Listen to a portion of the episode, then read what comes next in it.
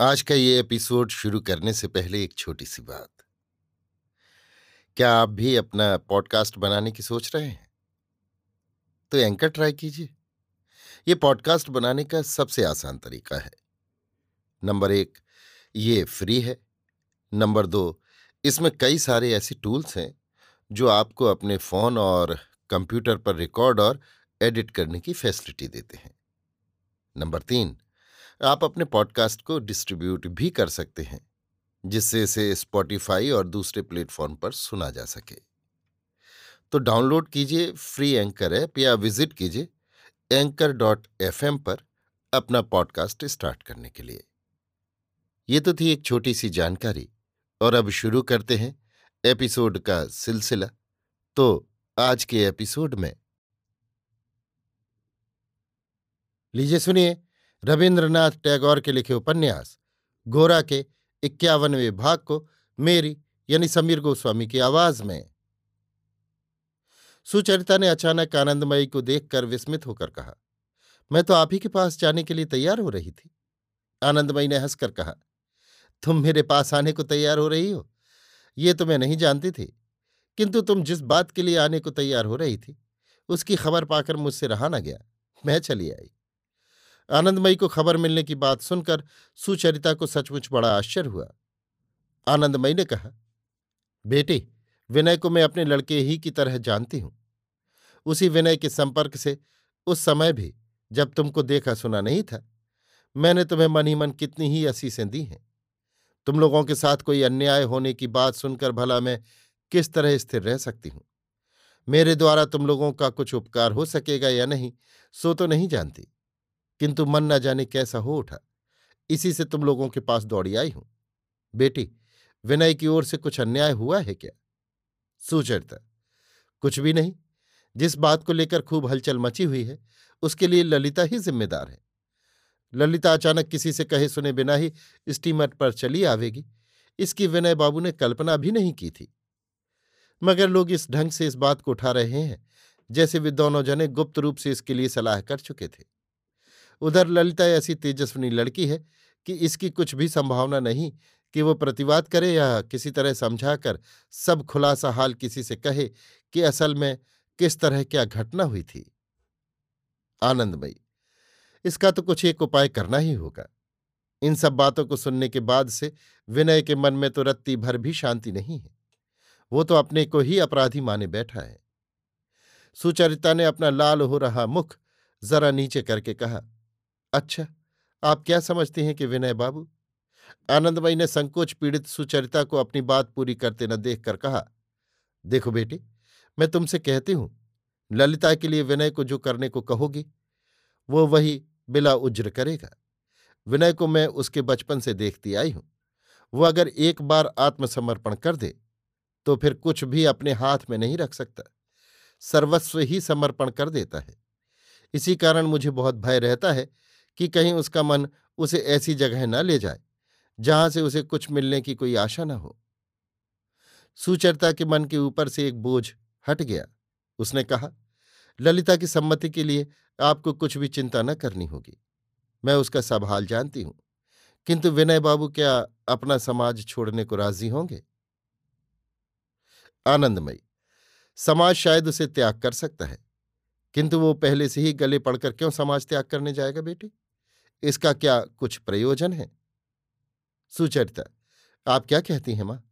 विनय बाबू हिंदू समाज में रहकर ब्राह्म घर की लड़की ब्याहेंगे आनंदमयी, वो अगर ऐसा करने को राज़ी हो तो उसमें तुम लोगों को क्या आपत्ति है? सुचरिता बड़ी उलझन में पड़ गई। बोली, मेरी तो कुछ समझ में नहीं आता कि ऐसा किस तरह होगा। आनंदमयी, मुझे तो ये खूबी सहज जान पड़ता है बेटी। देखो मेरे घर से जो नियम चलता है, उस नियम को मानकर मैं नहीं चल पाती और इसीलिए लोग मुझे क्रिस्तान भी कहते हैं। किसी कामकाज के समय मैं अपनी इच्छा से ही अलग रहती हूँ। तुम सुनकर हंसोगी बेटी, गोरा मेरी दालान में पानी तक नहीं पीता। किंतु इसी से मैं ये क्यों कहूँगी कि ये घर मेरा घर नहीं है, ये समाज मेरा समाज नहीं है? मैं तो कह ही नहीं सकती। सब निंदा और अपमान से आँखों पर धारण कर मैं यही घर और यही समाज लिए हूँ। और उसमें मेरा तो कुछ काम नहीं अटकता, मुझे तो कुछ कठिनाई नहीं होती। अगर इस तरह अटकाव हो के काम आगे ना चल सके तो फिर ईश्वर जो राह दिखावेंगे, वही राह पकड़ूँगी। किंतु जो मेरा है, उसे अंत तक अपना ही कहूँगी। हाँ वे अगर मुझे स्वीकार ना करें तो उसकी बात वे जाने। सुचरिता की समझ में अब भी मामला साफ़ नहीं हुआ। उसने कहा मगर देखिए ब्राह्म समाज का जो मत है, विनय बाबू का अगर आनंदमयी, उसका मत भी तो उसी तरह का है। ब्राह्म समाज का मत तो दुनिया से निराला नहीं है। तुम्हारे पत्रों में जो सब उपदेश छपते हैं, उन्हें तो विनय अक्सर पढ़कर सुनाया करता है। मुझे तो किसी जगह फ़र्क नहीं समझ पड़ता। इसी समय सूची दीदी कहकर कोठरी से प्रवेश करते ही आनंदमाई को देखकर ललिता लज्जा से लाल हो उठी। उसने सुचरिता का मुख देखकर ही समझ लिया कि अब तक उसी की बातें हो रही थी। कोठरी से भाग सकने से ही उसकी जान जैसे बचती। किंतु उस समय वहाँ से भाग खड़े होने का उपाय न था। आनंदमयी कह उठी, आओ बेटी ललिता, आओ। ये कहकर हाथ पकड़कर उसे जरा विशेष रूप से पास खींचकर आनंदमयी ने बिठलाया। जैसे ललिता उनकी कुछ विशेष रूप से अपनी चीज़ हो उठी है। अपनी पहले बातचीत के सिलसिले में ही आनंदमयी सुचरिता से कहने लगी, देखो बेटी, भले के साथ बुरे का मिलना ही सबसे कठिन है, किंतु तो भी पृथ्वी पर उसका भी मिलन देखा जाता है और उससे भी सुख दुख के साथ दिन कटते जाते हैं। सब समय उसमें बुरा ही होता हो, ऐसा नहीं है, भला भी होता है। ये भी जब संभव हुआ, तब केवल मत का जरा फ़र्क जहाँ है। वहाँ उस जरा से फ़र्क के लिए दो आदमी जिसका हृदय मिल चुका है, क्यों नहीं मिल सकते? ये तो मेरी समझ में नहीं आता। मनुष्य का असल मेल क्या मत पर ही निर्भर है? सुचरिता सिर झुकाए बैठी रही। आनंदमयी ने कहा, तुम्हारा ब्राह्म समाज भी क्या मनुष्य के साथ मनुष्य को मिलने न देगा? ईश्वर ने भीतर जिनको एक कर दिया है, उनको तुम्हारा समाज क्या बाहर से अलग कर रखेगा? जो समाज छोटे अनमेल नहीं मानता, वो बड़े मेल में सभी को मिला देता है। वो समाज के दुनिया में कहीं नहीं है। ईश्वर के साथ मनुष्य क्या ऐसे झगड़ा ही करता रहेगा? समाज नाम की चीज़ क्या केवल इसीलिए बनी है? आनंदमयी जो इस विषय को लेकर इतने ऐसे आंतरिक उत्साह के साथ आलोचना कर रही थी, सो क्या केवल ललिता के साथ विनय के ब्याह की बाधा दूर करने ही के लिए सुचरिता के मन में इस संबंध में कुछ दुविधा के भाव का अनुभव करके वो दुविधा दूर करने के लिए उनका समग्र मन जो उद्यत हो उठा इसके भीतर क्या और एक उद्देश्य नहीं था? सुचरिता अगर ऐसे संस्कार में फंसी रहे तो उससे किसी तरह काम नहीं चलेगा। विनय के ब्राह्म हुए बिना ब्याह ना हो सकेगा।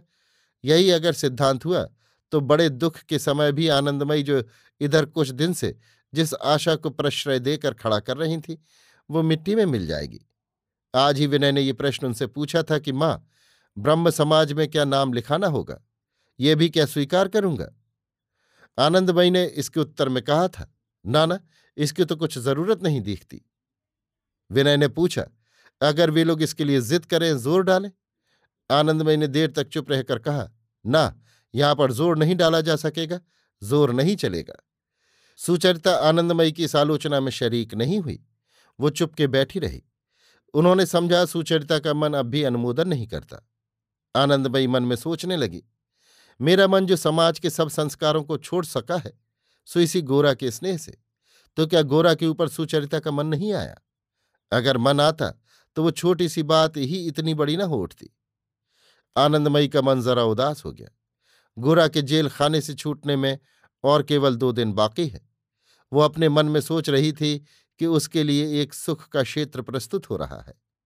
अब की चाहे जिस तरह हो, गोरा को बंधन में बांधना ही होगा।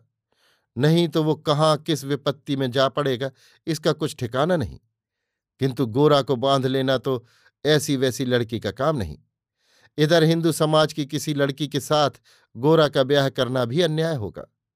इसी कारण इतने दिन तक अनेक कन्या के ब्याह की चिंता से पीड़ित पिताओं की अर्जी उन्होंने एकदम नामंजूर कर दी थी। गोरा कहता है कि मैं ब्याह न करूँगा। उन्होंने माँ होकर एक दिन भी इसका प्रतिवाद नहीं किया। इससे लोगों को बड़ा आश्चर्य होता था। अब की गोरा के दो एक लक्षण देखकर वो मन ही मन उत्फुल्ल हो उठी थी। इसी कारण सुचरिता के मौन विरोध ने उन्हें बड़ी चोट पहुंचाई। किंतु सहज ही हाल छोड़ने वाली स्त्री नहीं है। मन में कहा अच्छा देखा जाएगा। अभी आप सुन रहे थे रविन्द्रनाथ टैगोर के लिखे उपन्यास, गोरा के इक्यावनवें भाग को मेरी यानी समीर गोस्वामी की आवाज़ में।